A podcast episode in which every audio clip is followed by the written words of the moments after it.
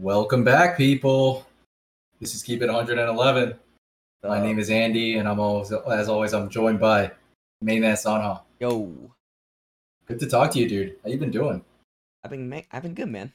It's nice. That's nice. I mean, this is the last uh, session of the the off season. You know, we're, Yeah. we're gonna be back on the grind uh, uh, in the coming weeks as uh, everything's like you said. Uh, we were just talking about this. Everything is starting up. Yeah, again. it's starting And- back up.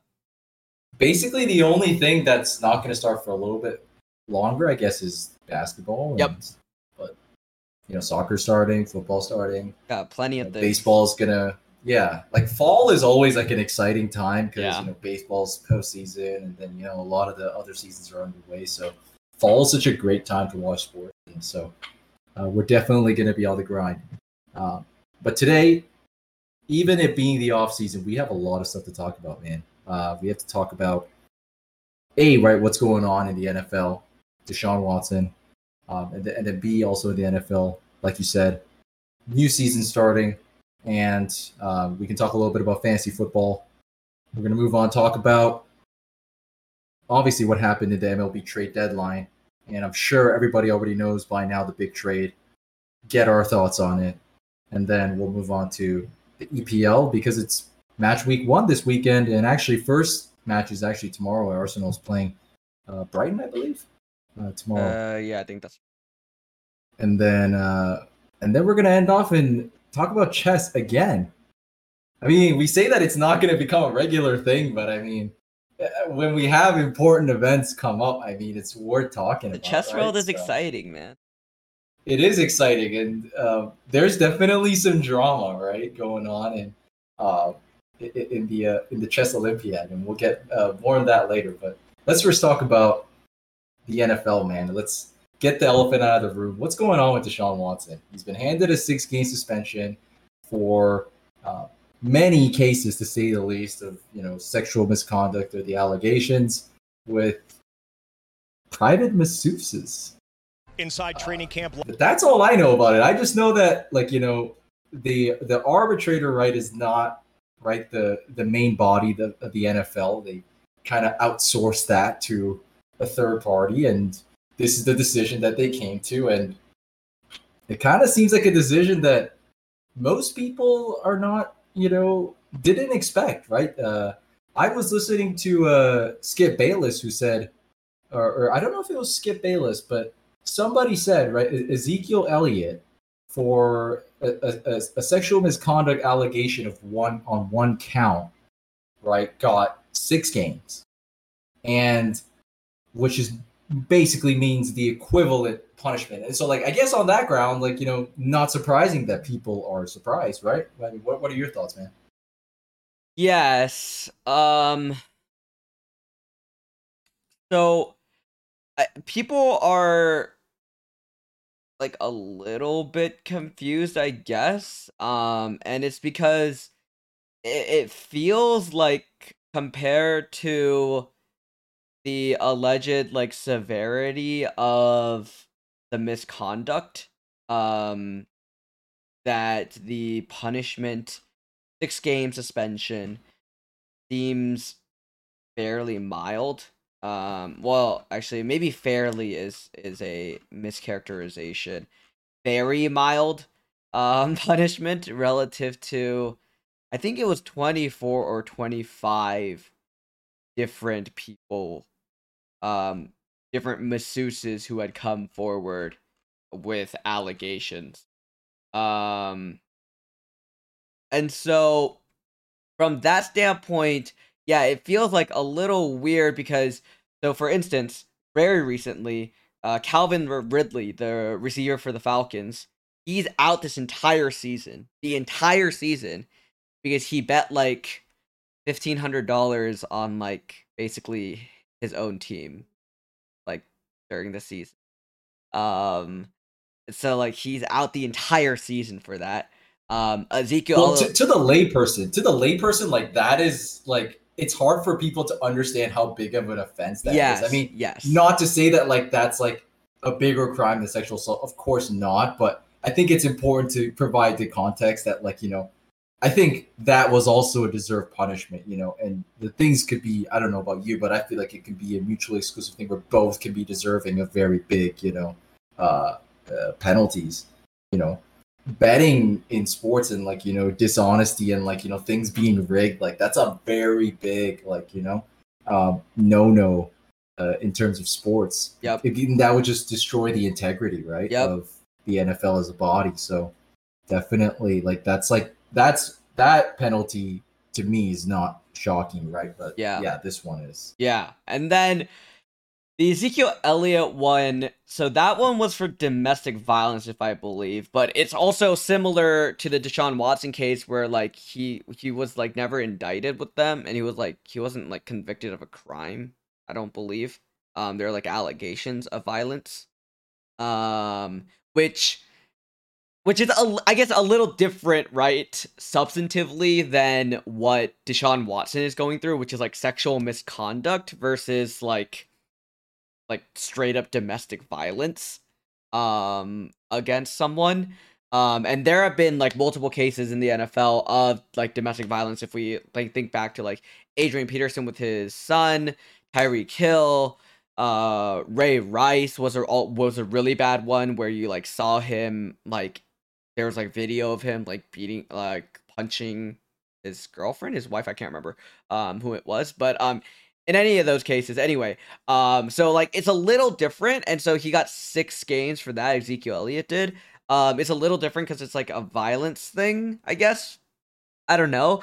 Uh, the bottom line here is that the nfl roger goodell wasn't the one making the decision of we're to give them x number of games right? It it went to like a a in, an independent i'm to put that in quotes an independent judge. So it's this in this case it's actually a former like federal judge um who decided that six games according to all of the rules according to uh precedents and what has been done before that six games is the appropriate suspension time. Um the weird like things like within that is that number one the CBA or like the collective bargaining agreement between the NFL Players Association and the NFL itself, like they agreed that uh that that is how they're going to handle these kind of situations. So this is an agreement between the players and the league that this is how they're going to handle it. So like from the player standpoint, like it's hard for them to like grovel about it because you agreed to the agreement, like to the collective bargaining agreement, and like this was it. This was part of that. Um, people might eh, see it like the public perception may be different, obviously, because of the pure number of allegations um against Deshaun Watson. Um, it's just I don't remember the last time there were like 24, 25 allegations against one player. Like it's it's kind of outrageous. But Watson did also settle like the vast majority of the of those allegations as well. Uh, which is why there are no like charges brought up against him. So it, it's a weird it's a weird case. It's a weird case where like I don't really know what to think of it. Like it feels it feels bad to me. It feels bad when I see it's only 6 games, but at the same time it's like I don't have any concrete evidence to say otherwise. It, it's and like with suspensions, right? Like a lot of suspensions in like sports leagues in general, the kind of evidence and like the due process that they operate off is just not like what you see in the justice system, right? And like you'll see settlements left and right, and so there are no, you know, formal charges often brought against people, but that doesn't stop right the, from other leagues of handing down, you know, punishments based on preponderance of evidence, right? And so like this is kind of like the result of like you know let's try to apply a like a like a more formal due process where we can't just like you know uh make assumptions and things like that. Because that was i mean you know whether for for better or for worse that was kind of the process before right? For not just football in general right? Uh like whether it's like you know performance enhancing drugs like it's like it's never it's not the same kind of like level of scrutiny or the level of evidence that has to be provided because it is a private uh, entity, right? Like the sports leagues, whether it's the MLB, the NFL, and so I guess like to me, like the the result of using like a independent, like you said, arbitrator for this and getting an outcome like this is not really surprising to me. But I guess like you know, in terms of I do wonder, like, you know, what is the decision making that judge me? Because, like, I can't believe the precedent would lead her to make six games. I mean, I guess, like, it's It's we haven't, we also haven't seen, like, like you said, this many individual counts before, which is like, yeah, you know, kind of unheard of as well. But and it's at the end of the day, it's like it, there weren't like no one proved anything.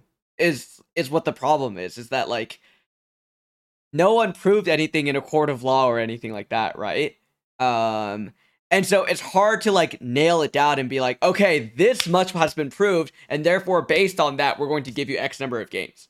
Um, right, the other thing here is that that no one, not not many people are talking about. There, people, some people were talking about it earlier, but what not many people are talking about is that there's also this ruling um in the NFL where the players' punishments have to be proportional to the owner's punishments for similar misconduct or uh, breaking of the rules, meaning that the owners are held to a higher degree of scrutiny than the players.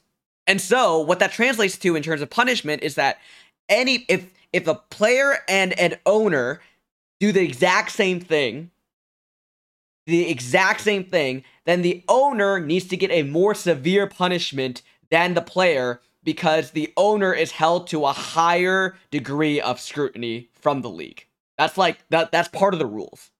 And so, if you remember 2 years ago, 3 years ago, something like that, there was uh there were allegations of like Robert Kraft going to that uh massage parlor in Florida near Trump's Right. golf uh like resort thing.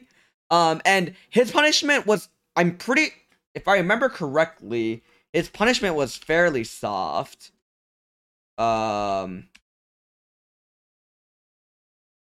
I think if I remember correctly, like it was um yeah, it it, it was it was um yeah, it, it was very soft. So like all of this is to say that because there hasn't been like super serious um suspension or punishment or whatever on an owner for similar conduct it's also then makes it harder for you to give a serious kind of punishment to a player because the owners are supposed to be held to a higher degree of scrutiny and therefore needs to be given more severe punishment than the players. And because the NFL has never given owners, um, any of their owners, um, a high level severity punishment for sexual misconduct or whatever, then it's difficult then to give a um, a severe punishment to the player. Because if they do,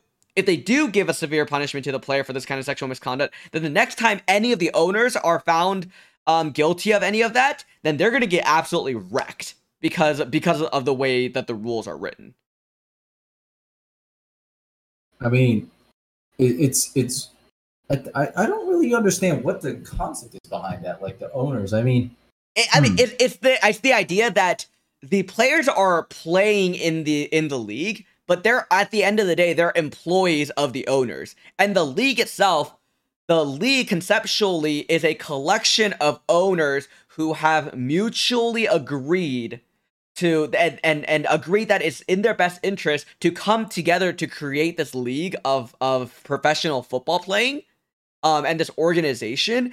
And so as the owners who they literally like own the league like as well because if each owner did not own the individual teams then a league like this would not exist right? And so then the idea is then because you're the owners you're at the top of the organization you need to be held um at, at to a higher degree of scrutiny than anyone else that's that's the concept yeah, that, that makes sense. That makes sense. yeah that I guess from like from like a public perception, I guess from a public perception point of view, like it's the players are the people that often get a lot more scrutiny. Right, than the owners exactly. They're in the spotlight. So, exactly right. I mean, I can see. Well, it, it, I see how the rationale makes Yeah. sense, but That's what it is. it seems also counterintuitive a little bit. But yeah, yeah. I, mean, don't is there anything else that you wanted to talk about? I mean, with the only other thing here that's really weird is that Deshaun Watson's in and his uh lawyer's stance throughout this entire thing has been I didn't do anything wrong. I'm not guilty. I didn't do anything wrong. That's been their entire stance to the entire thing. And then the Cleveland Browns come out on August 1st and they fucking tweet this thing and they say, Oh my god, they say, We know Deshaun is remorseful that the situation has caused much harm. And it's just like, bro, like, what's the story? Like, is he remorseful? Or is he is he standing strong that he didn't do anything wrong? Like, what is it? I mean, we'll never know. I guess we'll never know. Oh my god. I just I just thought that was hilarious.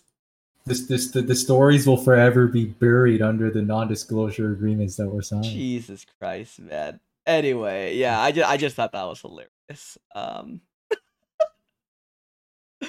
awkward. I mean, I mean the, I mean like the the Browns will sell it off as like a, you know, like Deshaun is just remorseful about how the other people feel. You know, Yeah, yeah, yeah. That's that's how they he's worded it. he's sorry that they feel bad. you Yeah, know? yeah. That's basically how they That's it. worded it. yeah. Which is yeah. like, okay, well, okay. I mean, if you're the Browns, like the Browns are probably like, "Holy crap, we caught a break! I mean, six games of course, Uh, of course, and like, to I- get their star quarterback back for." Well, so the saga than isn't the technically over. I believe that the NFL is going to appeal to get the full year. Uh, Um, so we'll see. We'll see. we'll see what happens. Yeah, we'll see what happens. Um, All right, man. Yeah. Uh, new season starting. Uh, what do you got for us? Fantasy football. Yeah, so obviously as the new season ramps up here in in 4 weeks or so, in about a month or so, we um we need to talk about fantasy football cuz everyone's to be everyone's to be drafting here um soon. And so I think what I wanted to do is go kind of position by position once a week and do kind of a lay of the land um of what I how I'm thinking about each position from a fantasy perspective uh this season. Um and so I'm starting today with quarterback because quarterback is easiest. There aren't as many players, right? As quarterbacks, you in most leagues you typically play with one quarterback. Um and the analysis here is pretty interesting and it's I think it's most interesting is because uh you like I think a lot of people when they're drafting in fantasy football, they have like this idea of of what they want to do instead of like looking at the numbers and like really trying to understand like what is optimal. Um and so that's what I kind of want to break down today. And so for the quarterbacks, I think it comes down to okay, so number 1, most people are playing in 10 or 12 if there's a lot 14 team leagues. But for the most part, the vast majority of fantasy football is played in 10 and 12 team leagues.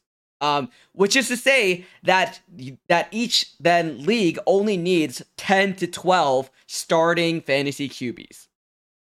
And so as long as you have a top 12 QB um, that is competitive, then then you should be okay. But then the question is, the question is, how big is the difference between the number one fantasy QB and how many points they're giving you each week and the number 12 fantasy QB? Because conceptually, if you think that there isn't going to be a wide gap between number one and number 12, then you shouldn't care when you draft your QB because you're going to get the number 12 QB whenever you draft them, right?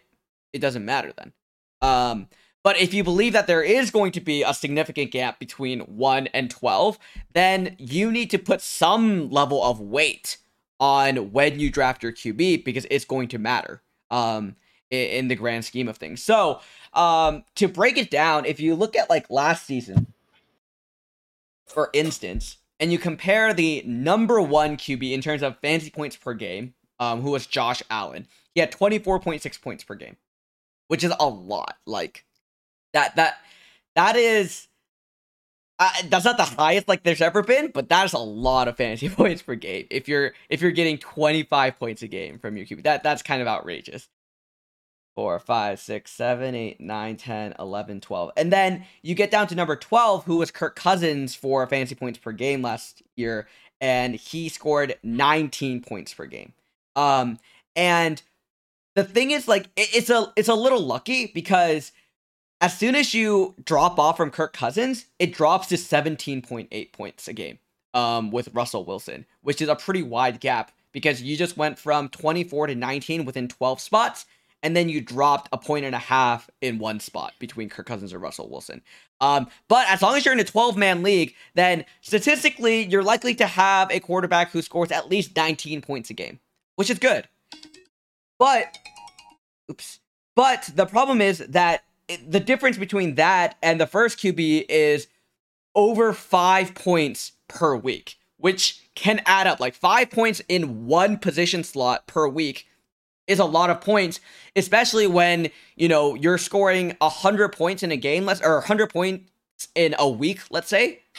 Then uh 5 points is is 5% of your of your total scorage. Um and one player can kind of make that difference, can make that swing for you. So 5 points can be a lot between your your first quarterback and the 12th quarterback. So then the analysis becomes okay, so it sounds like then I probably don't want the number 12 quarterback more likely than not. Um because the point differential is is not super steep, but it's it's just steep enough and there's also a a margin of error where like you could drop down into it being a seven point difference, an eight point difference very quickly, that you probably want to secure a quarterback um, who is further up the rung. So then the question becomes like, when do you select the the quarterback? Like, what is the optimal place? Um, and so if you look at uh, where most people are like drafting players this year, um, it's fairly common that QBs do not go in the first and second round. That's very, very common. If any QB goes, it's usually just one QB goes at the end of the second round, give or take, something like that. Um, which would be Josh Allen, and his ADP, which is his average draft position, is 25. Um, which is exactly where I was saying it would be. It would be the end of the second or the very beginning of the third is exactly where that where he would be going. Um, so then the question is, the question is, is it worth taking Josh Allen, who you believe is going to be the number one quarterback in fantasy football this year, at number 25?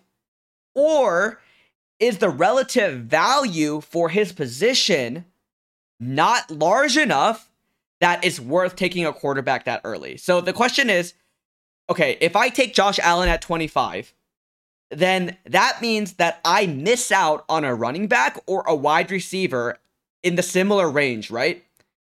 And instead, I have to pick a running back and wide receiver 10 spots further down the line. So, is it worth it?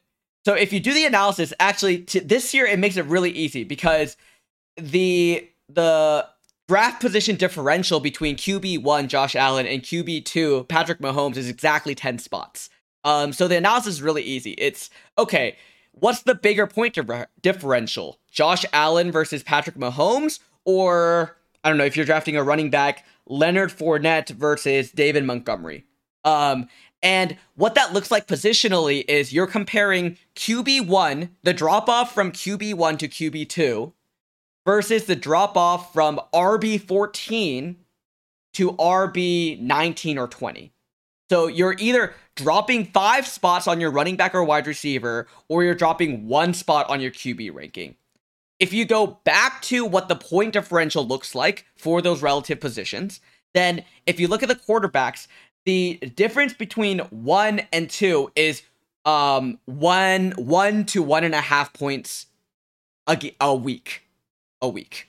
Um so that's the difference between having the first quarterback and the second quarterback. Um compared to if you drop your running back five spots uh, around that range, around the RB, let's say 14, 15 to 20 range. Uh, then we're talking somewhere around. So for for wide receiver, the point differential is very very small. Is very very small. But for running back, the point differential becomes around two points or two and a half points. Yeah. So it's almost twice as much, right, as the differential between QB1 and QB2. So um, if you are trying to draft a running back in that position, then it's the relative positional value it suggests that you should pick the running back, not the QB in that position. Um, it's not worth taking the QB there because you're going to miss out on more points if you don't draft a running back there than if you drafted a QB there. That makes sense. That makes sense. That makes sense. Yeah, yeah, yeah. yeah. The the running back is the running back is the most valuable right position, and and and, and just a disclosure, I, I don't really do the fantasy football thing. I mean, there was that one year I tried, and then I get like I, I just, yeah.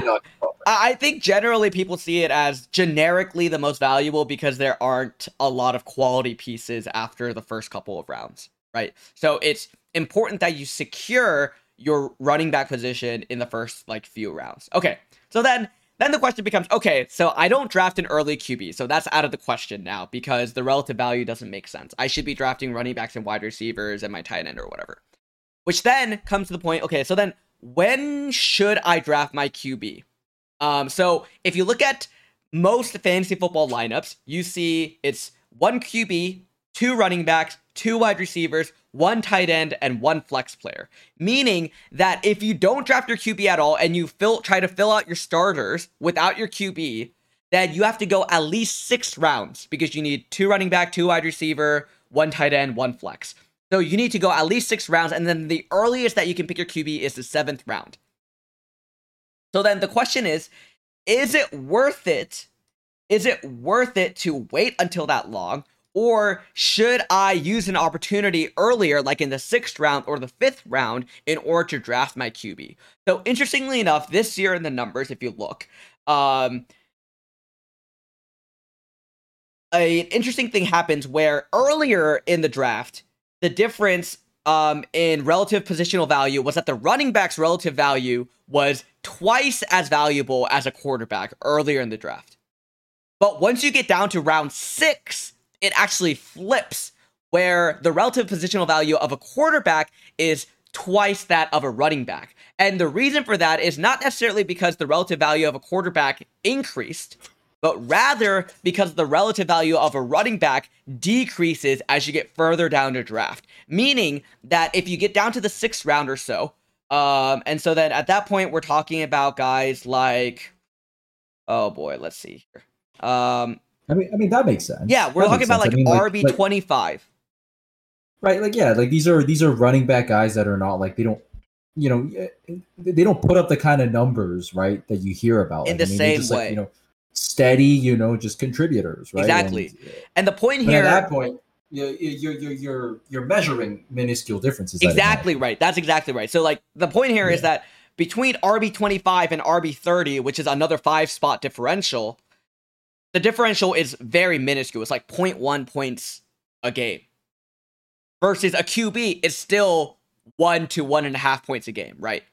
And so it flips, wherein now it becomes more valuable relatively to take a quarterback in the fifth or sixth round compared to a running back or a wide receiver.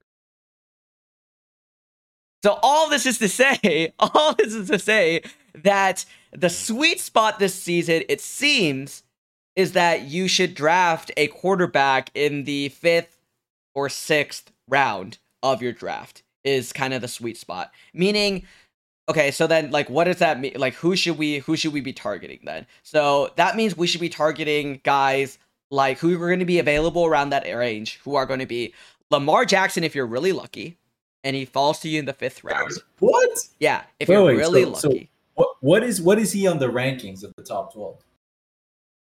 So Lamar, I right, would expect him to be a top four. Lamar is going fourth out of all QBs, but that that translates to 51st overall, which would put him in the fifth round, like the top of the fifth round. So if he falls to you in the middle or the late fifth round, like you have no choice. You have to take Lamar Jackson because the relative value is so much greater relative to the other positions.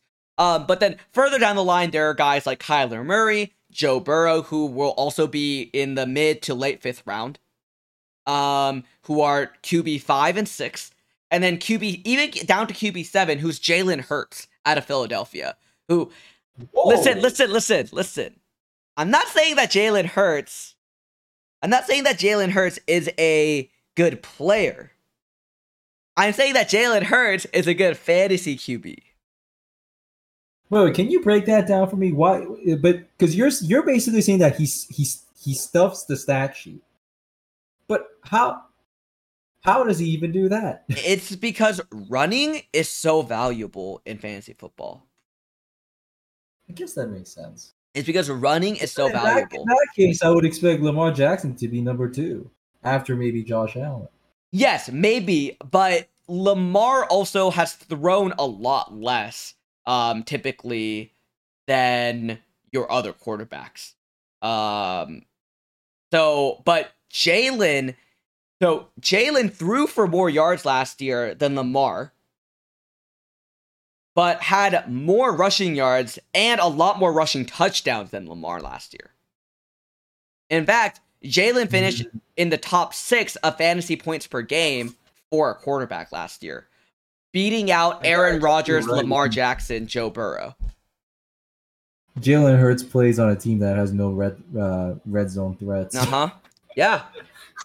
that's uh, that's a good point. That's true. So th- that's why Jalen Hurts is a great value pick around, you know, the sixth round or so, late sixth round or something, wherein, okay, you know that you're going getting relative positional value there because you're picking a quarterback.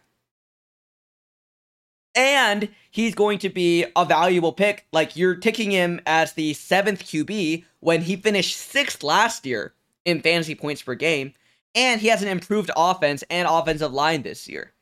So things are looking up. So like any of those three, right? Ky- or any of those four that I mentioned, Lamar Jackson, Kyler Murray, Joe Burrow, Jalen Hurts, all going between 50 and 70, right in the fifth to seventh round range.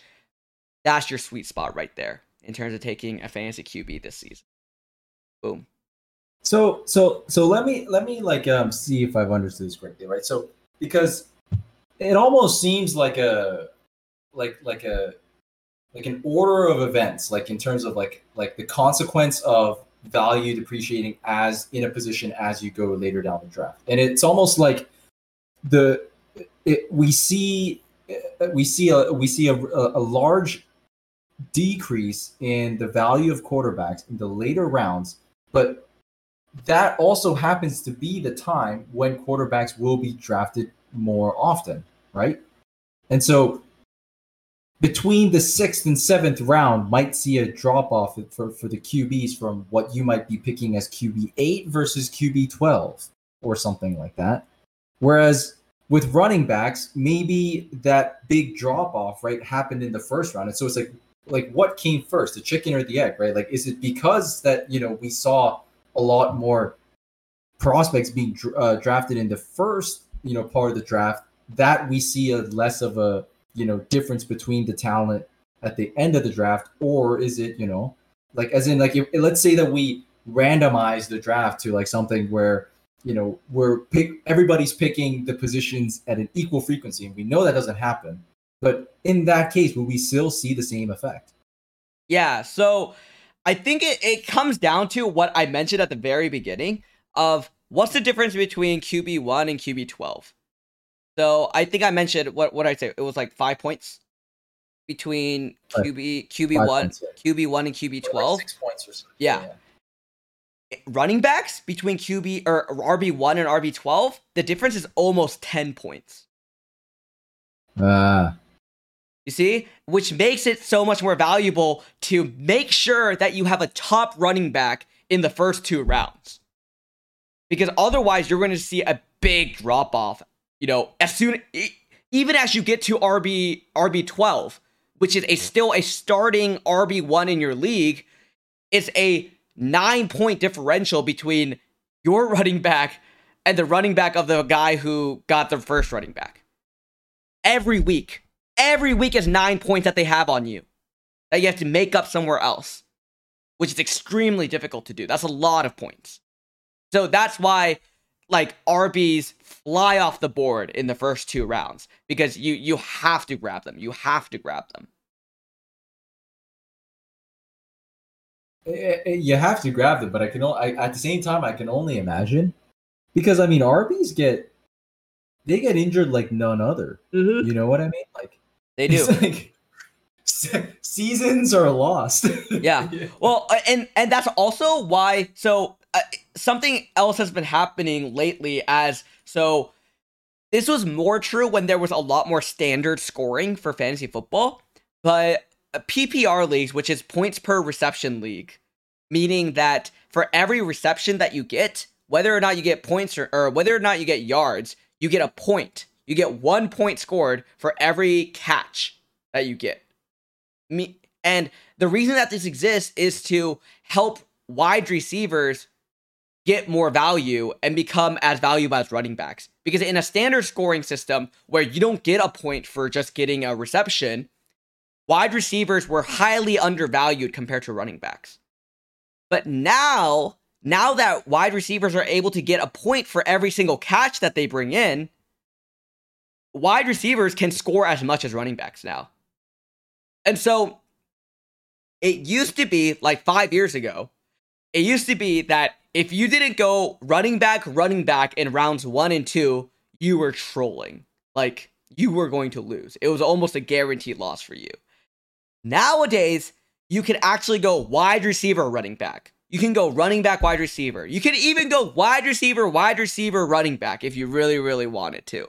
Because a similar thing is happening where the difference between wide receiver 1 and wide receiver 10 or 12 it's also 10 points. It's also 10 points, which makes again wide receiver is also very important to draft early.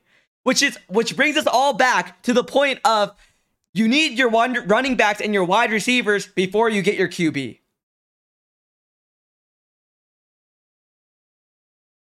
That makes sense? I I I, th- I think that league sounds more fun because it's a it's a much more difficult task to balance your portfolio, so to speak, when not a single type of asset is clearly better than everything Mhm, else, mhm, right? mhm. We need to have some kind of competing benefits going on between the different positions. Exactly. Way more challenging and, in my opinion, fun, right? Exactly. And I didn't even get into tight ends, which I, I will at a later time, but like that's a whole nother thing. That's like a whole nother thing. Oh yeah, yeah, sure. Yeah. All right, shall we move on? Yeah, let's move on. let's move on to the baseball, the baseball stuff, and, and I mean, I think it's I cannot imagine a trade deadline that had like this kind of talent on the market. I mean, you don't see guys like Juan Soto Yeah. being traded and dealt over trade deadlines. You see guys like Luis Castillo, who is like like Luis Castillo, right? He's a he's a top 15 pitcher, top 20 maybe in the league. Like he's he's an he's an ace. Like he's he probably I think he would be like a number two option on a championship winning team. Or he could be an ace on like a decent team, right? And he's like the clearly the best pitching talent that was dealt, and he was the most hyped one.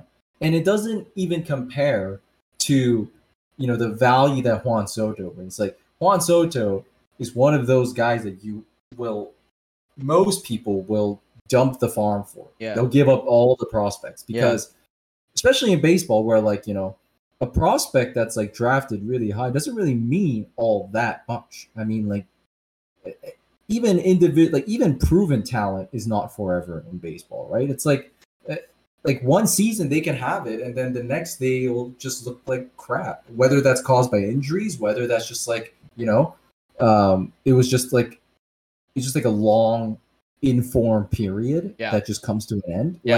like you can't predict you know uh, a sure thing but when you have a proven talent like Juan Soto is like batting Like, if, could you imagine a guy like Mike Trout or Mookie Betts being dealt over the trade deadline? Like, no, No. because these these are people that you know you run you run them till the end of your con- their contract because I mean that's how you're going to get the most value out of them, and then they're kind of they're the guys that will walk when they become uh, unrestricted free agents, and so the, what the Nationals got in return for Juan Soto was it seems like a lot, right? Like they have they got some pretty good talents. I think they got like this one uh this one young guy who's like like has really good like uh uh contact. They got four Yeah. guys, didn't they?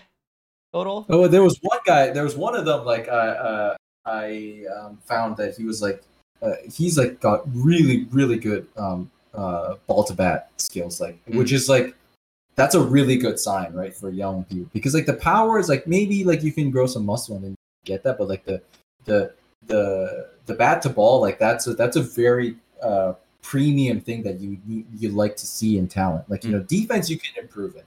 you know power you can improve it. Um, speed you can't, but like you can get by without speed. But bat to ball is like that's like really, um, th- that's a really valuable skill to have. And so, so it's not like the Nationals didn't get bad talent because they did. But the thing is, is no matter what they got in return for it, unless it is a guaranteed proven talent, I don't think you're they're they were ever really going to walk away from this trade being the unanimous winners Of course. and it just it- and so everybody expected and it is true that the padres um, won this trade and and not only did they get juan soto they get josh bell Mm-hmm. who was also one of the one of the guys that we were saying is like you know this he's also going to be a very hot uh, target for a lot of teams who need left-handed. Uh, I think he switch actually, uh, switch hitting, and he hits over 300 this year. I mean, this is a good season for him, but like he's having a great season. This is a team that is willing to sell right now, and so Josh Bell was going to be also one of those very you know sought after targets, and then the Padres were able to get both him and uh, Juan Soto, and now they have a trio of batters: Juan Soto, Fernando Tatis, who has just been reassigned to Yep. rehab, and so on his way back. Coming Like, he's- back. He's Goku in the hyperbolic time chamber before he goes out to fight Frieza and Namek. Like, like he's like just getting like recuperated right now in the machine, just like sleeping and just gaining power. And they still have Manny Machado, who is still having you know an almost you know MVP level season. And so they have, in my opinion, that trio right there is even better than what the Dodgers have. I know the Dodgers have Freddie Freeman, they have they have Mookie Betts, and they have Trea Turner. No, it's it's absolutely fearsome. But we're talking about Juan Soto. Juan Soto, who is arguably the best bat in the league right now. Yep, best hitter in the league. And, and don't and don't let his you know 240 average fool you. I mean, first of all, you can just look at his on base percentage. The dude walks like crazy. Yeah. Like he is he is a psychological weapon against pitching.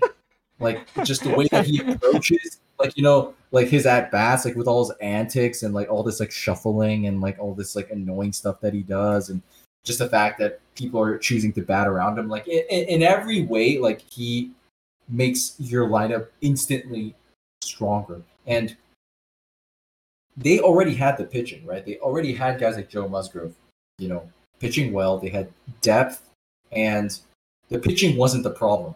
The San Diego Padres were struggling with the hitting. Yes, a lot of that had to do with Tatis being out, but also, you know, think like Jake Cronenworth's not having a great season like he did last year. Uh, and Eric Hosmer, just in general, for a while, for quite some time now, has been a little bit overrated. And uh, and so this is a team that just needed to figure out the missing puzzle piece to their offense. And not only are they getting Soto, they're also getting Fernando Tatis. These, in my opinion, they have to be considered one of the top two favorites in the National League. I- I'm putting them above the Mets. I'm putting them above the Braves. I think they're they're probably under the Dodgers. I mean, the Dodgers are they just have too much. Right, right. But- But that's the that's the big question though, right? Is that now they have they have a co- a young core now, right? in Tatis and in Soto, is that Yep. enough for them to perennially challenge the Jo- Dodgers for the next 10 years going forward? Well, here's the thing. Uh, the Padres will have Soto locked up for this year and next year. Yeah. Whether they decide to extend is the ball is still in their court. And here's the thing. They it they don't need to. If they don't want to extend him, they don't have to. They can still they can still make a run this year because I'm sure they're thinking they're they're definitely win now mode Yeah. and they're going to try to win because um, uh, Manny Machado is like you know in his prime. Um, they the the pitching as well as um, uh, like the uh, they're not like I wouldn't consider the Padres like a young young team, and of course like now Hosmer's gone, so maybe that makes it a little bit better. But they were always kind of like a like you know they assembled a strong squad, and even last year I was thinking like this is a postseason team, and of course it didn't work out. But this year is they're in a win now mode. And if things don't work out, they can always trade Juan Soto to whatever Literally whoever, yeah. There's, and you best believe if they if they try to uh, offload him this offseason or maybe the trade deadline next year, there are definitely going to be suitors. And so the fact that they gave up the farm, they could get it back. Yeah, Like- for him, yeah. Because he's so young, right?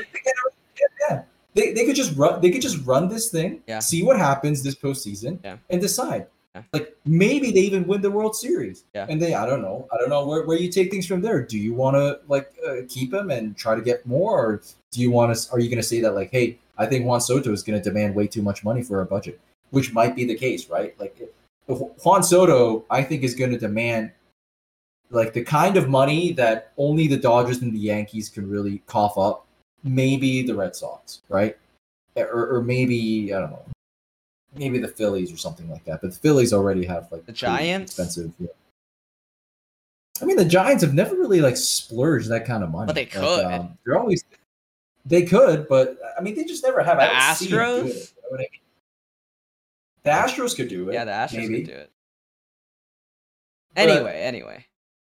It, it's um I, I can see the I can see like yeah like maybe the Mets doing it. The Mets have a lot of money too. So in Oh, any true. case, it's like like the great the great thing about the Padres is that like they just like there's no way that they come out of this losing Yeah, yeah. because like, like every ball is in their court right now. They can do whatever they want. They have all the leverage. Yeah. When you have an like, this is what happens when an asset is so good.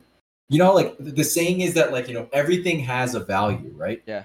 But when the when the talent is this good, the value of it is so like you know inco- it's just so high that like you cannot like you know conceive like uh, like a proper deal. A lot of de- a lot of teams like you know you can't put up a, like a sizable you know offer that can that people will actually think like you know wow this is like a this is actually a, like a fair trade like Right. everything's gonna seem make the this talent look like it's a it's a priceless asset so Right. i mean if you're a padres fan right now like you gotta be very very happy i mean the padres are in such a good position that they took eric hosmer and they're like we don't have space for you on this roster anymore and they just shipped him off to the red sox with prospects Yeah.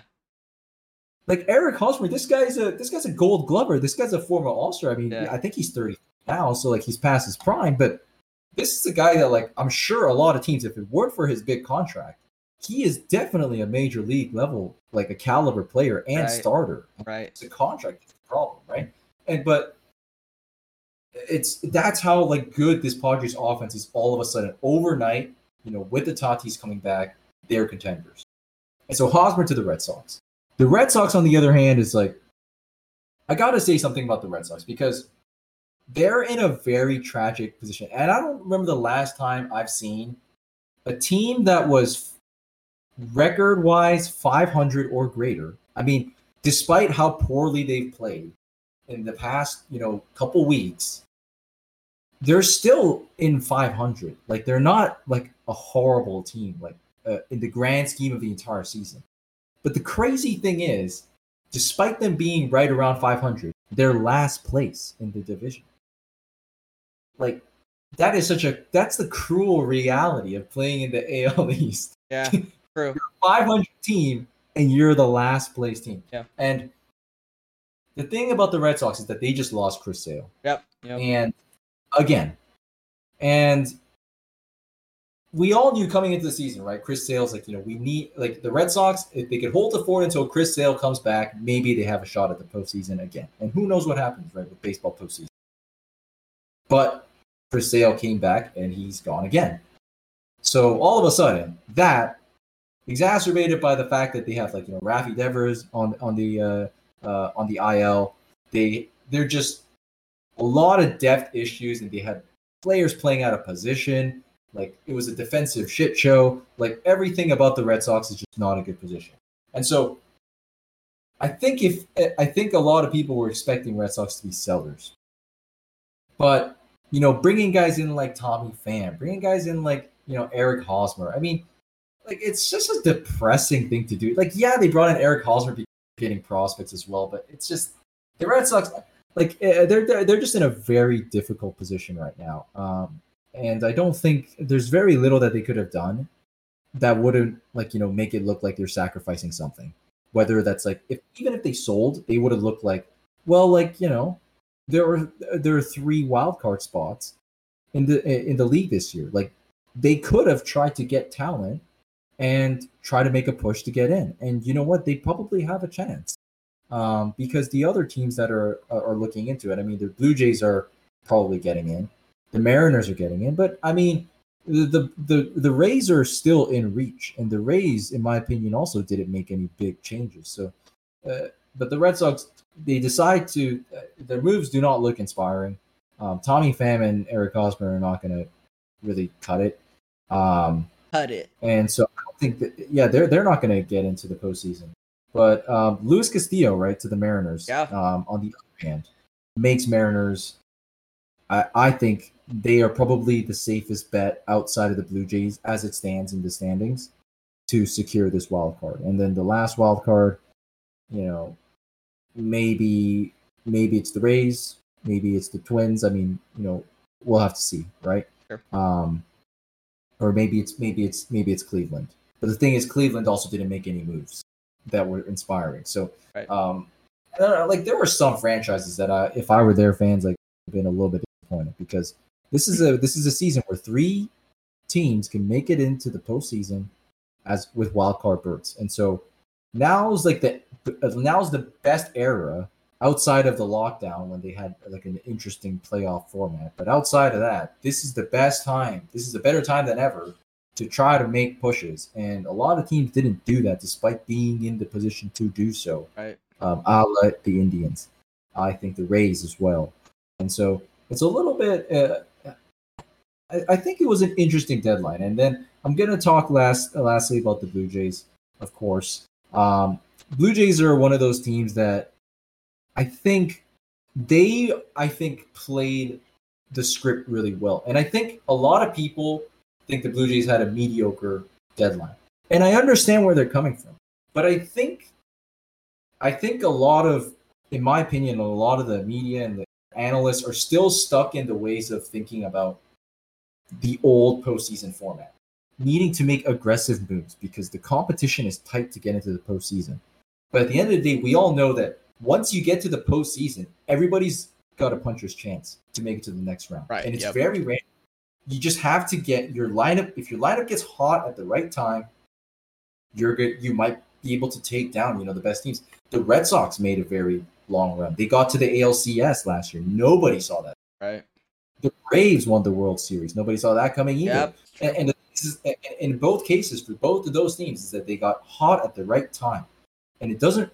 All you need to do is just get into the postseason and see where the cards take you, and, see where the cards fall, and see where that takes you. Right. And for the Blue Jays, it was all about keeping that core intact while mi- picking up pieces where they can and w- without needing to shell out either prospects that mortgage your entire future or sacrifice something big or meaningful from your core. And so, what did they do? They gave up Max Castillo, who is, you know, a, a young pitcher who was showing some promise 23 years old, getting big leaguers out, definitely was accruing value. And they said, I'm, we're going to decide to cash him in. He's he's currently our number five star. while we're having injury concerns. So whether this guy is going to be an important piece for this postseason or for the future, for that matter, remains to be seen. We're going to cash in on him. We're going to bring in Whit Merrifield, who is a, is a veteran guy. He's gotten, I think there was a season like not too long. He was he was, he was an all star, and uh, he I think he got over 200 hits in a season. Like he was raking for the Royals, especially during a time when the Royals lineup was very ugly. Like um, yeah, we're talking about uh, the, the, the days after um, uh, we saw them make it into the World Series, right? Somehow when we were in college, we right. saw them take down the Blue Jays. That those are the the Royals, like you know, when they were at uh, they hit kind of a peak there, but then shortly after that, they they hit, hit a trough where a lot of their offensive talent and output was tanking, and but in that period of darkness with Merrifield, right? This is this is a guy that is um, just he was kind of a silver lining during that period for a lot of Royals fans. Put up All Star caliber season. Right now, he's having a not so great season. Um, the only thing I don't like about the pickup is that bat what we just already have plenty of. But you know, making additions, right? Like he's going to be an outfielder while George Springer is having injury issues. Right. Um, that can slot in and you know, and and and function as a band-aid and as well as like a contributor for maybe even next year right so if for relatively in my opinion a very small you know payment for in the form of max castillo who is a relatively unproven guy who just came in like in the last couple months has only gotten a handful of starts under his belt where he has you know been serviceable but that alone kind of they accrued enough value for them to cash in on. And so the Blue Jays are, are kind of playing this game where they're saying that they're they believe that with the core, without having to make significant sacrifices, they have a young core that will be able to make the playoffs perennially. Right. So that is like that is established, and so from here on out, our main goal is to make it to the playoffs every year. And that means that we do not need to, you know, mortgage the future. Try to like, you know, sell the farm to you know, get in talents like a Luis Castillo. They could have gone for Luis Castillo. You know, I think, but and I think it would have been a knee jerk reaction, right, to to this realization that like, oh wait, the the, the free agent pitching that we splurged on in the summer um, is not working out for us. Uh, or, or, or, or, sorry, the, the free agents that we uh, splurged on in the uh, in the offseason are not panning out for us, and and that would have been a knee jerk reaction. But I think uh, I think that I think needs to be the mantra of a lot of franchises moving forward in this, you know, playoff format where everybody's got, you know, they, everybody's got a chance to roll the dice if they just put up like a decently competitive team. Uh, it doesn't take that much, and so in some sense, maybe you look at the teams like the Indians and say that, hey, they didn't spend a lot, but if they end up making the postseason, I mean, they're the, the and let's say that they end up winning their game and they make it to the division series. I mean, like they're the ultimate winners at the end of the day because they didn't have to give up anything, and then they also made the postseason. So I think it's going to be interesting to see how things uh, um, uh, play out. Obviously, there are big winners. Padres, I mean, just by virtue of getting Soto being the ultimate winners of the, I guess, the trade deadline. But there are some teams that, you know, I think stayed put, and people are calling them out on it. But I mean, I wouldn't speak so soon because uh, this this postseason is um, it's looking like there might be some teams that you know that didn't make a lot of moves at the deadline, but are still going to be you know um, limping into the playoffs, and they, they're going to be able to roll their dice, see where that see where that takes them. Right, right. Exciting. Yeah, it is. Uh, let's uh, talk about EPL, man. Well, match week one, and I think I think people are now like slotting in their predictions of the top six. Let's first start off with that. Heading into the season, you have the, the big six teams. I mean, first of all, can we establish that we think yes the big six are going to finish one to six? Yes. They, Is there anybody that we think like, does West Ham have an outside shot? Like, I mean, there's West Ham with an outside shot. There's um Newcastle. I mean, yeah, Newcastle a little bit. Um.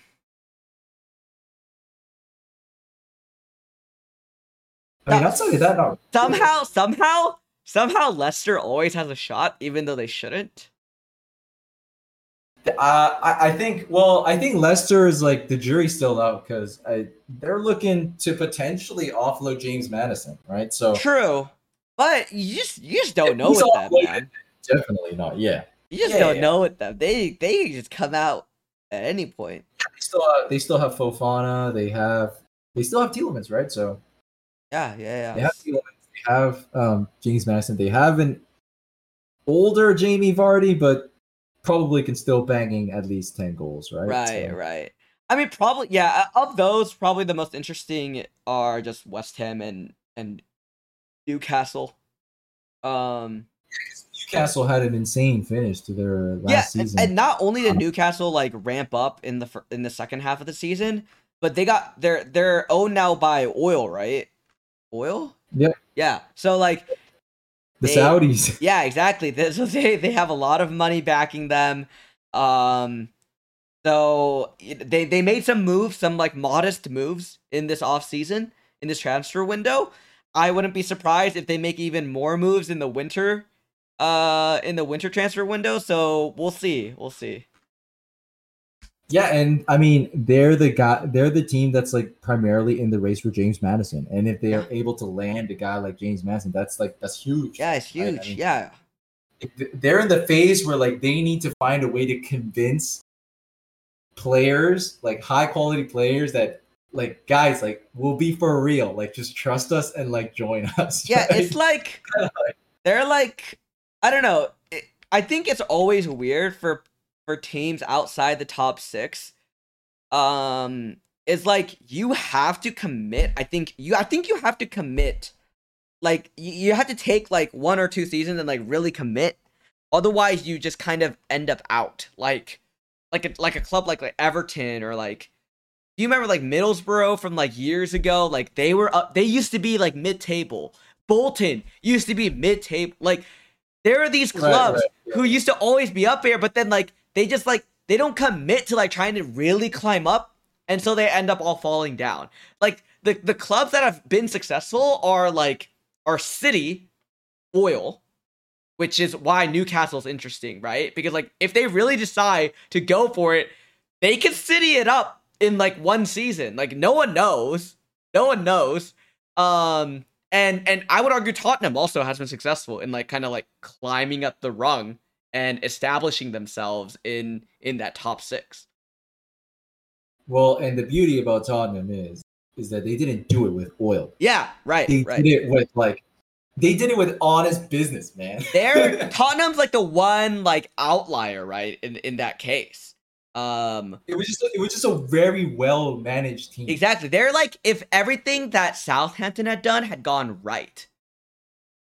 yeah it's like a team like like or like Everton. Like if Yeah, all those like yeah. transfers that Everton splurged like on Alex Iwobi Yeah. and like you know and and uh, Decore like all these guys like panned out like this is what they could become. But right? like all of this is to say, all of this is to say that like for every Tottenham, there are a lot of Evertons, Middlesbroughs, Southamptons, whatever's, you know? Yeah, Sunderland's Yeah, yeah, like all- all QPRs, like Crystal Palaces. there there's so many of them for one Tottenham. right. Right. Anyway, um but yeah, that I mean the top 6 is is solid. Like there's there's no doubt about that. Okay, but it- it's so it's a matter of like how is how are the teams going to be shuffled, right? So so I mean, so what what do you have as your order? is that really Well, let's first start with let's let's first start with sixth place. Who are you gonna say gets into sixth place? Listen, listen, I hate it. and be honest. I and hate be it. honest. I hate it, but it's us. I hate it, but it's us. It's United. Like yeah, i I I agree. I don't. think I, don't think there's a very like. I think the only question is between three and four. Uh, I think it's very clear. know. I, think it's very clear that it's Well- Liverpool City at top. well, well, well. We don't know who that is. Oh, yeah, yes, yes. Like, But the, I think? I think I think Right, the right. three tiers are very clear. It's it's Liverpool City. I disagree, man. You don't think what?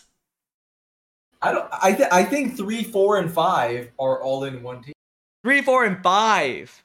Yeah. Oh. Yeah. Three, three, four, and five are all in one. That's fascinating. I guess you have more faith in Jesus than I do. Um, They're kind of relied on Jesus. Like they they like Jesus has to be a top scorer for them. Otherwise, they're not gonna be. They're not gonna compete for number I think four. he will be. I think he will be. I, I think. I and think he has to stay gonna, healthy. He has to be healthy. I think he's gonna have. I think he has an outside shot for Golden Boot this year. I also think so too. I think so too.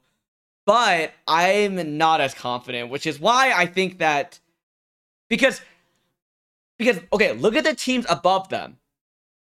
They're not so reliant on one player like Arsenal is. If Arsenal loses Jesus at any point during the season, they're done for top 4. There's no chance. There's no one that's going to replace him on that team. I mean, I mean, they still have you know Nketiah like coming off the bench, right? And, and and like he's like a good young player, and Saka can score. Yeah, but it's not the uh, same thing as like Tottenham having Son, Kane, Richarlison, right? oh no, absolutely not. Uh, Which, like, if but you if you lose any of those three players, you still have another. Like Chelsea has a myriad of forwards. But I think like you know, like Arsenal, like depth is going to be the biggest issue. Um,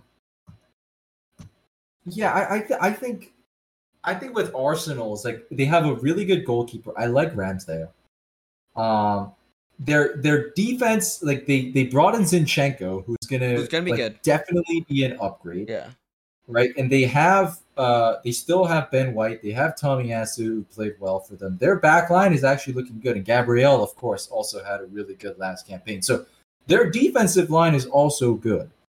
Um the only like you know potential like you know area, I mean that I can think of is what you mentioned, which is up front, right? Yeah.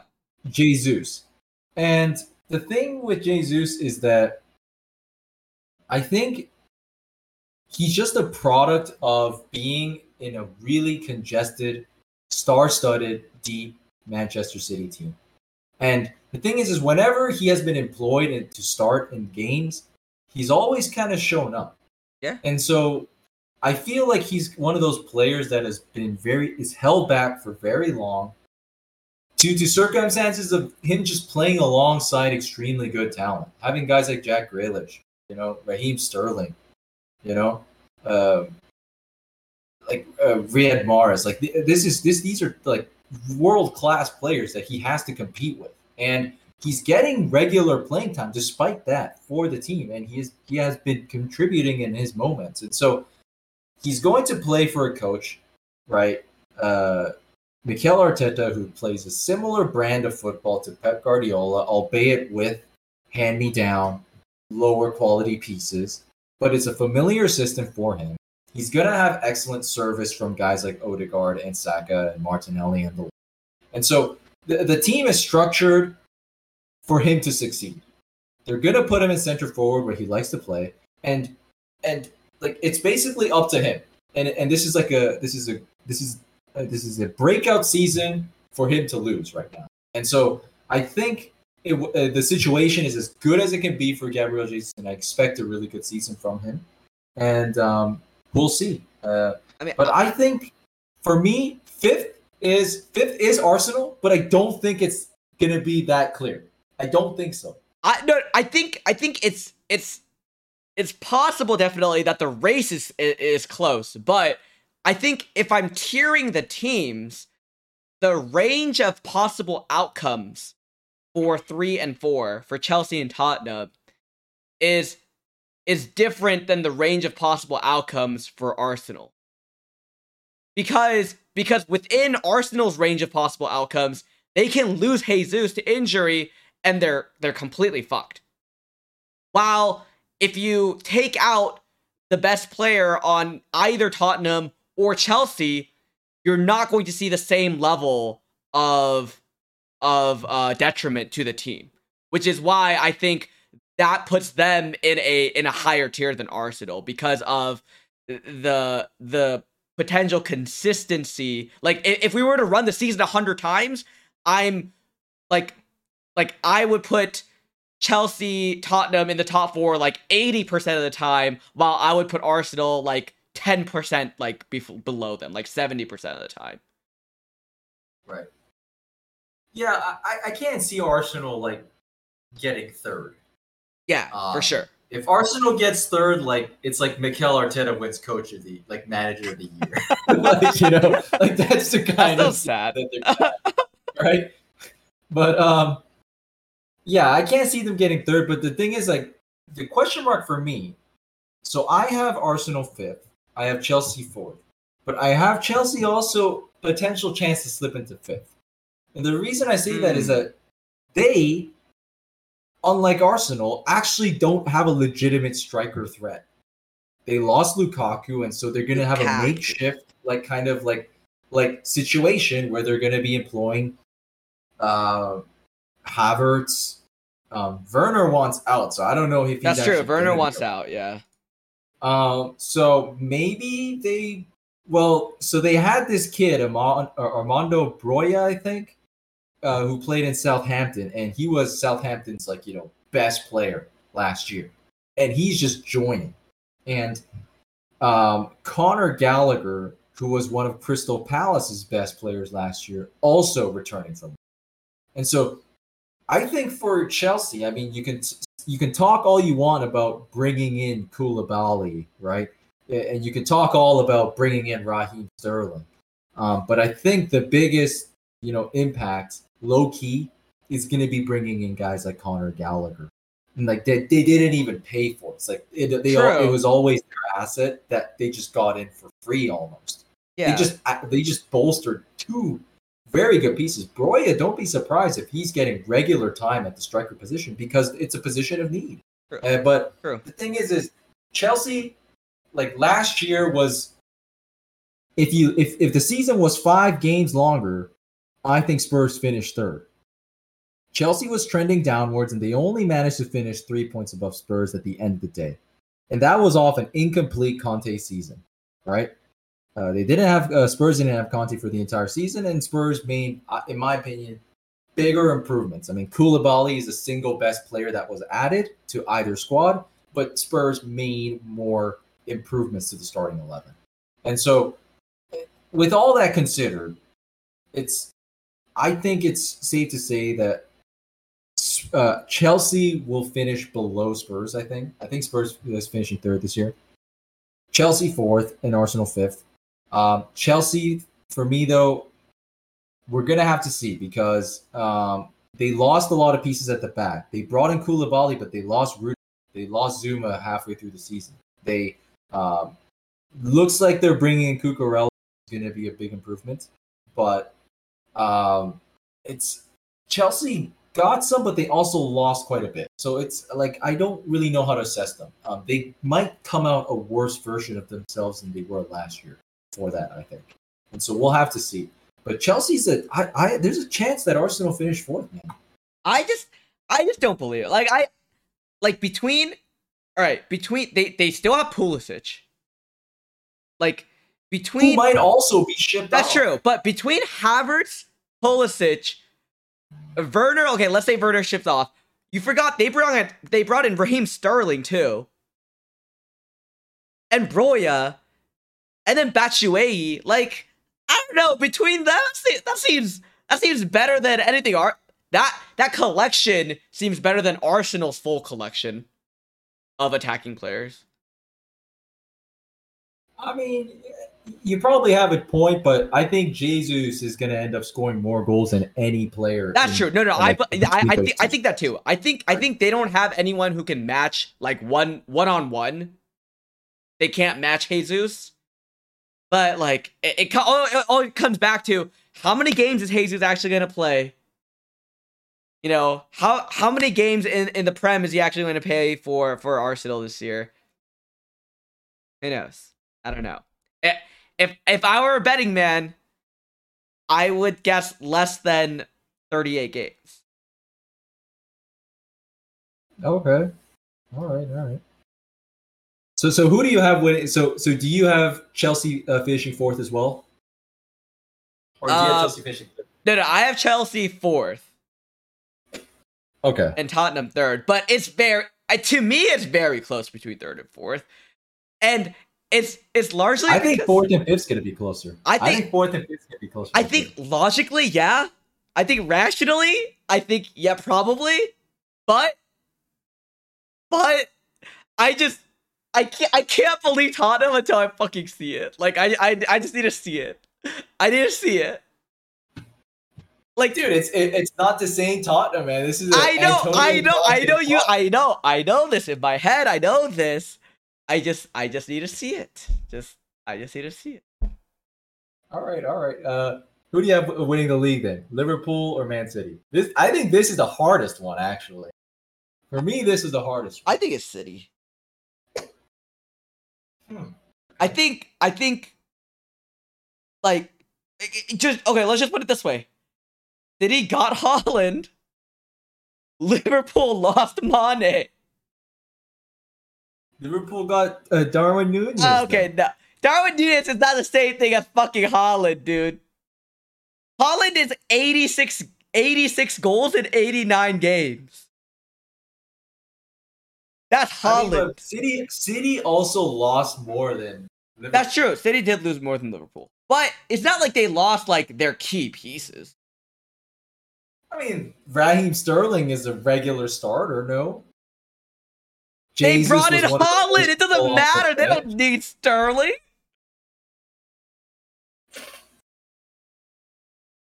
I mean, we'll see. I don't- we'll see, we'll see. I am actually, I'm actually putting Liverpool to win Really? uh, season. Yep. You know, let me give you an interesting tidbit.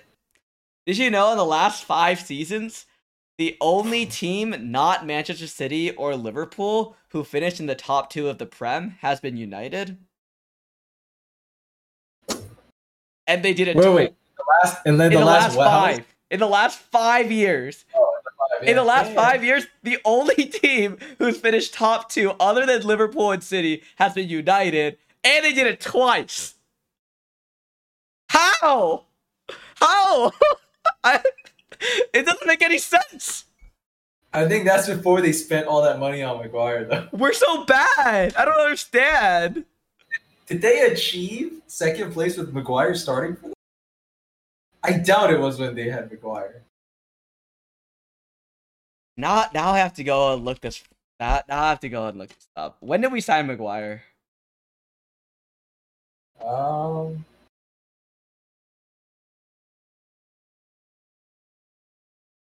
Let me see. Oh my god! Now, now I have to look this up. Uh, three years ago. So that was three years ago. So, Third in their. Oh no! They finished. so then we did. So then we in did. Yeah. So we have to have. Wow. Crazy. He wasn't the captain though. That's the difference. Was it Pogba? Or was it De Gea? Uh, It was Phil Jones? No, it was Harry Maguire. It was Harry oh, Maguire. it was. It was Maguire. There you go. Wow. Oh, he put some respect on his name. He led his team to a second place finish. No, fuck. And now he's about to lead his team to well, they're gonna have to fight for their lives to get to. fuck that guy. All right, man. Um, uh, and and, qui- and just quickly, who do you think is relegated? I mean, I, I think I think Leeds is probably gonna get regu- relegated next season. Uh, they lost Kalvin Phillips. They lost Rafinha. It's like I, I think, I think that's a fair choice. players. I think that's a fair Uh, choice. I think it's just gonna be the same fucking teams over and over again. It's Leeds. I mean, Bournemouth are like you know Fulham. You two, usually, right? Like it's like two of the teams that are promoted. Yeah. At least one of the teams that are promoted Yeah. automatically goes back down, and then it's like whether it's going to be two. it- It's always one or two, and then there's one that seems to stay up, which I think can be Nottingham Forest because like they actually have. They seem to do well in the domestic cup competition, so Listen, um, Ful- Nottingham Forest might actually. listen be Fulham's going up. back down. Okay. Yeah, Bournemouth, I think, is probably on their way back down. They didn't add anything,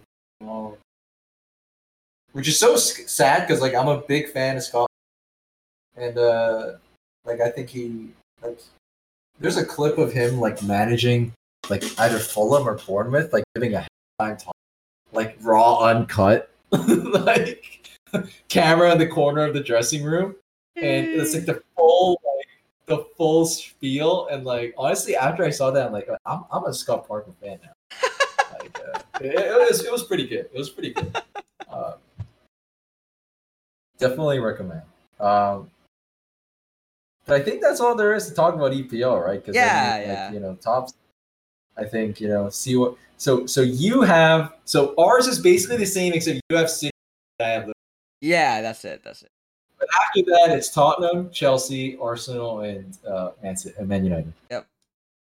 Okay, I, I think that's a pretty like safe like thing, and I think some people are gonna flip flop, you know, between first and second, just like we did. Yeah. Maybe flip flop between third and two. Yeah, yeah. But Arsenal and seem to be like the pretty common uh, pick for five and six respectively. yeah, I think so. I think so. Um, let's move on to um, the Olympiad, dude. Um, there are some very entertaining things that I've been seeing about uh, this Olympiad. I mean, let's first address the fact, right? Well, for uh, let's explain for Yeah, what is the listeners who don't know Olympiad? what What is the Olympiad? the Olympiad is is chess's version of the World Cup or the Olympics, the biggest international competition where they have where each country uh, sends four or five representatives, often the best players in, in that are playing under their federation, uh, to play in a tournament format where in every round there's a country uh, paired up with another country, and and there are four boards playing each other, and you kind of count the points, right? So uh, count the the win the wins and the losses and the draws across all four boards, and then whoever gets the most points gets two match points. Or if the if the four board uh, matchup ends up two two, then it they split the points, so they each get one point. And so they keep doing this 14 rounds until um, the team with the most match points wins the gold medal. And then they give gold medal, silver medal, bronze medal, just like they do in the Olympics.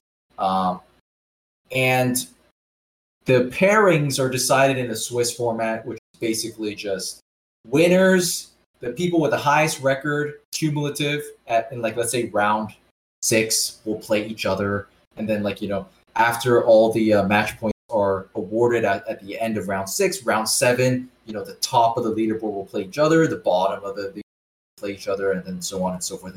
Keep repeating that.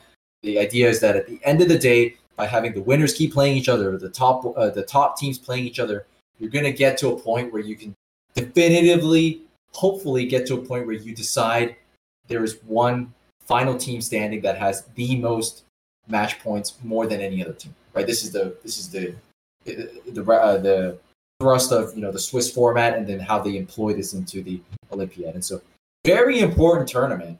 It only happens, I believe, every three years, and so and, of course, you know, the world's best are playing. Um, the notable thing about the Olympiad this year is that China and Russia, um, often strong contenders. Uh, Russia historically, ever since like you know the Soviet era, but China more recently with um, very strong grandmasters has been um, a, a threat to medal in, in the late uh, in the more recent Olympiads. And so, with them out of the race, it's like it's like the two best teams are gone, and so it's like for a team like the United States, this is like gold medal or bust year for them. Golden opportunity. Not to And mention then, that they have the uh, dream team. They have they have the dream They team. have the dream have- team. They have, they have the dream team, which consists of three top ten players. They have three top ten players No. playing board one two. They have four top ten players. No, they don't. Yeah, they do. Leinier Dominguez is not. No, no, no. No, Leinier Dominguez Aronian is, is. American now. But yeah, so Aronian, Wesley So, and Fabiano Caruana. Wait, is Naka 10. not playing? Naka's not playing. Oh, that's what I missed. Naka declined Oh, you're Yeah, right. You're right. yeah. Naka's not playing. Yeah, that's right. That's right. In any case, okay, so- yeah. They have three top ten players That's in one team. And then like everyone else in the top ten, like many of them aren't even playing. So the Russian uh Yan Nepomniachtchi, of course, not playing because Russia's not playing. Ding Liren, not playing because China's not playing, and uh, MVL for some reason is not playing, and Firouzja for some reason is not playing. I think there are only six top ten players playing right now. Yep. In the Olympiad. It's So chance. it's Anish Giri, Magnus Carlsen, the three Americans, and I think Richard Rapport, or something like that, right? Mamedyarov. Mamedyarov. Okay. Yeah. Uh, uh, uh, Mamedyarov's playing. I think I think Richard Rapport is playing as well. But in any case, there are six top ten players playing in the Olympiad. Half of them are Americans. okay, like that's ridiculous. It's broken. And and the thing is, like, the U.S. is not first place right now, Armenia, but there's still half of the tournament to go. So, you know, I think the Americans will still win, and you know, Armenia can't stay up forever. Armenia is going to play the U.S. next, and it's not going to look good for them. But um, the thing about um, the format is also that because it is at the end of the day, this is as close as like chess will ever get to like a team game, a team Yeah, sport, where like you know how they say in like you know in basketball or football or baseball, it's like you know one person can't win the win the for the entire team, right? You know, like everybody's got to contribute, and so a lot of times, sometimes you'll see countries with their board one, who is their strongest player, extremely like capable, and then you know the rest of the boards not good, just due to the consequence of the country not having like a deep talent pool, right? Yep. And we saw this uh, with Norway, who has the world champion Magnus Carlsen, first seed in the individually the first seed. He's he's the world chess champion, the, the number one ranked player, and he's in a team alongside some grandmasters who are like you know the thing is, they're professionals. Listen, this team is good. It's good, and and given the circumstances, I don't. They have an outside shot to medal. I mean, before the whole tournament began, they probably had an outside shot to medal. They they were the three seed coming in. Were they actually? Yeah, no, this team is really good. Like, Well, I, they're probably the third seed by average rating. yeah, But I think their their actual like I think I estimate their chances not quite there because their their average rating is pulled up tremendously by having by Magnus. Magnus. On Yeah, but I mean, but okay, but look at the other teams like beneath them. It would be Spain, Poland, Azerbaijan, Netherlands. Like, none of these teams seem to be like. They're definitely not certainly better than the Norway team. There maybe is an argument to be made, but none of those teams are certainly better than the Norway team. certainly no, but I would give Spain I would give Spain to um, at least a split. Okay, yeah, Here's why. may- maybe I would give Spain a split, but that would still make Norway Because- the fourth best team. Yeah, so like I think they have a shot. They have a shot to medal, but They I don't should think almost like, definitely have a shot. like, they they have a shot, but I I would I definitely wouldn't think they are favorites to medal.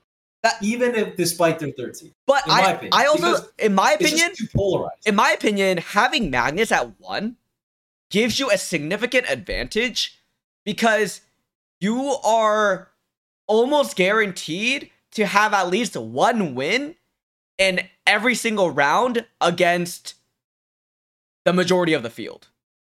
You know what I mean? Like, you're guaranteed to at least have one win. Where that's not always true for the rest of these teams. Like, other than maybe like US and that's probably it.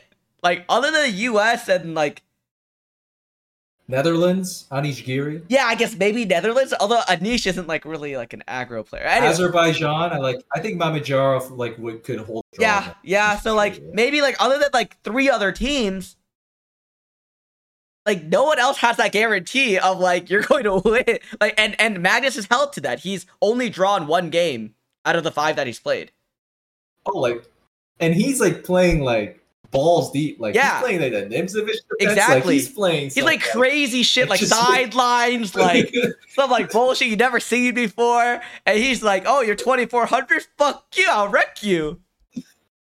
The yeah, rate, a uh, yeah, he's But the, I think what I think we're realizing, and people are hypothesizing, that playing against Magnus is difficult, but so is playing with him because there is so much pressure to like, you know, deliver. You know what people And- have been saying?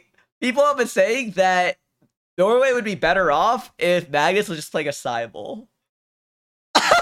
That's so funny. Which is which is like they've been playing so bad. Both Tari and um Ludvig Hammer, Hammer. they both been playing so bad. Like they Okay, can we talk about Ari and Tari for a moment? I don't understand this guy. Wait, both no no, two guys. Tari and more than him. Okay, so Tari is very interesting because like there are tournaments, there are events where like he plays really, really well, and he's like, and it's like, oh my gosh, like has he finally like gotten over the hump? Because he's still relatively young. Like, although like maybe he's probably like past his age by this point, but like over the last like few years, he's been in that age where it's like, okay, like you need to have a breakout year to like really break out, break into like the top 40 players or the top 25 players, right? Um, like Firouzja has done or Rapport or whoever. Like he should be a super GM. He should be 2700. Yes, seven hundred. But he's he somehow never he never like does it like for some I don't understand. No, but there's an even more egregious there's an even more egregious culprit of doing this. Fucking Jorden Van Foreest. This motherfucker, he goes to Super GM tournament. He's like, I'm just gonna win the tournament. I'm not even a Super GM, but I'm gonna win the Super GM tournament. And then he turns around, he's like, Nah, but I'm gonna play like shit in all these other events. What the? I don't understand. I don't understand. Well, the thing with the thing with Van Foreest is that I'm like I'm a little bit more puzzled with Tar, and I'm gonna I'm gonna like just like really?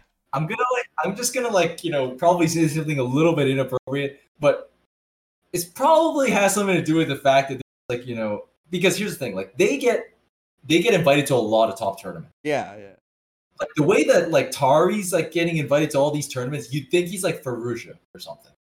Yeah, that's fair. That's- and like the fact of the matter is, and like Van Foreest to to a certain degree, but I mean, uh, we're talking about like Wijk aan Zee, for example, where like that's his homeland. Like he should be invited to a tournament. Yeah, yeah. he's a yeah. domestic talent. Like, think- And, and he, he, he won the lower bracket. yeah. He won the lower tournament to get into the Super GM tournament. So like, yeah, yeah. So like I think I think like and, and I think he's after winning it once, like he he's won the right to be invited for I don't know like the next four or five times. Like I wouldn't be mad about it. You know what I mean? Unless he's like busting out. like, I'm mad. I'm molding. Well, all, you have to remember, like at the end of the day, this is his hometown. right? yeah, yeah. Like, this, like, this is his home. This is his stomping grounds. Like we should, they should always have a, someone from the Netherlands. I mean, yes, Giri, but if you have somebody like Van Foreest who's like, you know, like flirting with 2700, you should probably invite him to.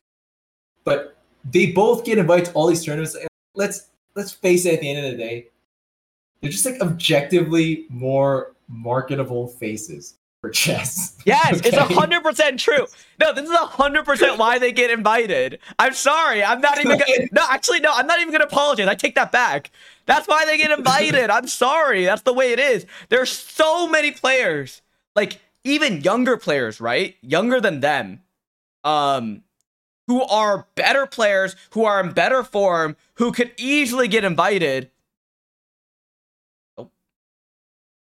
I mean that that's my advice to Esipenko, man. Like, just work out, just get fitter. Because Esipenko, like he he's got the tools. He's got the tools. Like he's got a he's got a clean shaven face. You know, like he, There are he also like a lot of and- there are also young Americans who never get invited to this shit, like Jeffery Xiong, Sam Sevian.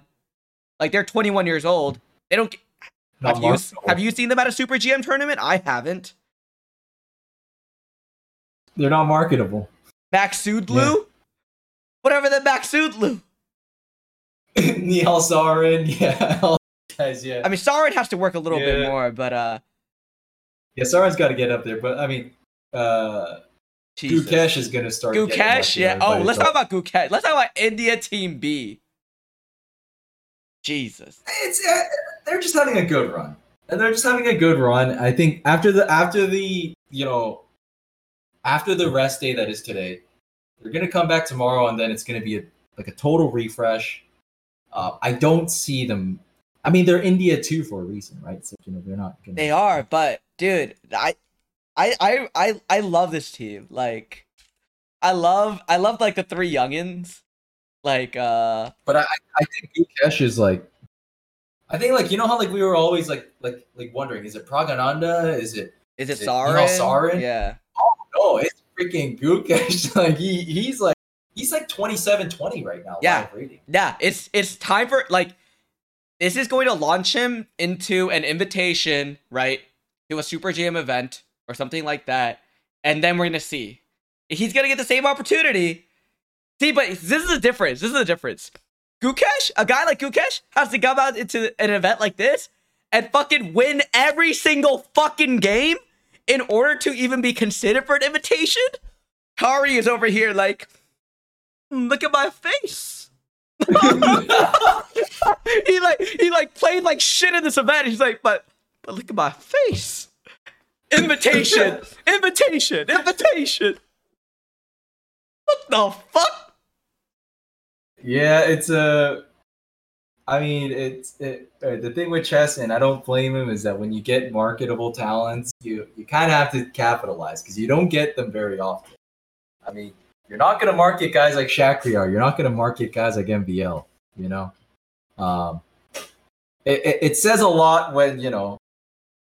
Well, I guess like the closest thing. I mean, that's why like I think what makes Magnus so special, right? Because like he's kind of got like you know marketable you know looks Yeah. for like being the best at chess. I you guess. know? Like he's like tallish and like I mean, look at look at his peers. I mean, Caruana, Ding Liren, Hikaru. you know, John. Like none of those guys are Oh inspiring, my right? It's Dude, like- but then we got the boy coming up. Rapport, baby.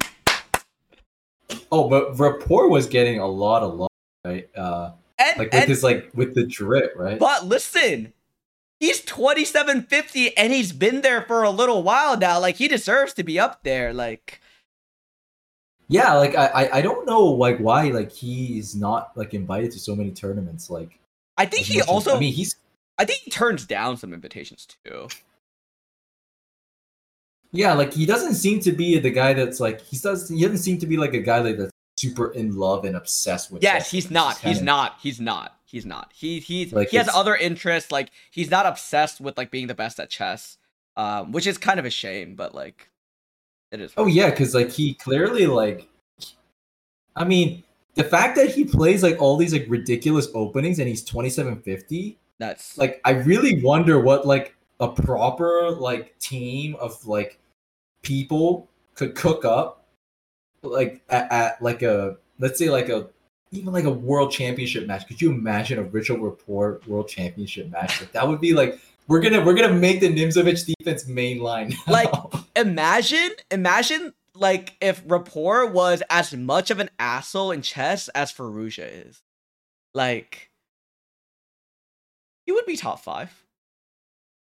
probably, probably. I just had to stick that in there because I hate Firouzja, but um like oh, it's like yeah. Ah I man. can't understand why like France didn't play MVL and Firouzja though. Like they would have been they would have been favorites to medal. I'm I'm sure they asked. Absolutely. I'm sure they asked. I mean, what is it? Is there board one like Bacrot now or something? Like I don't even is Bacrot bad. even playing? Wow, Bacrot's not even. Yeah, he's not even playing. Their their top board's 25-59. Oh. Oh Yeah. my god. Yeah, yeah, yeah, yeah. Oh my And but they're fifth. Ah, that's not gonna last though.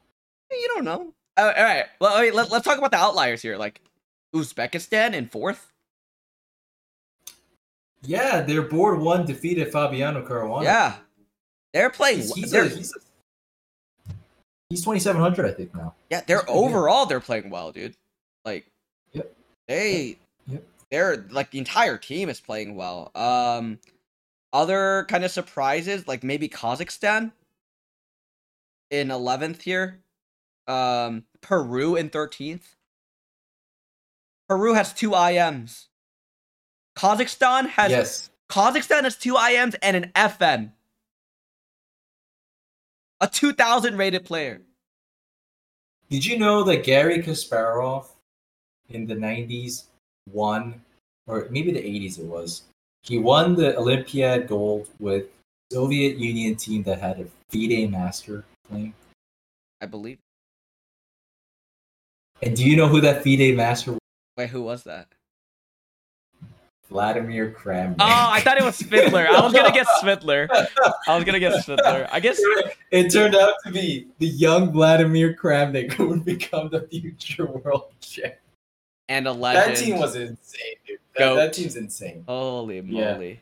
That's Um, nuts. I, I- before before we sign off, I want to say one last because um, so for for the listeners again, there's an open section for the yeah where women and men can play, um, dominated by men, such as like you know the sport of uh, uh, the the you know the, the chess scene in general. But there is a women's section as well.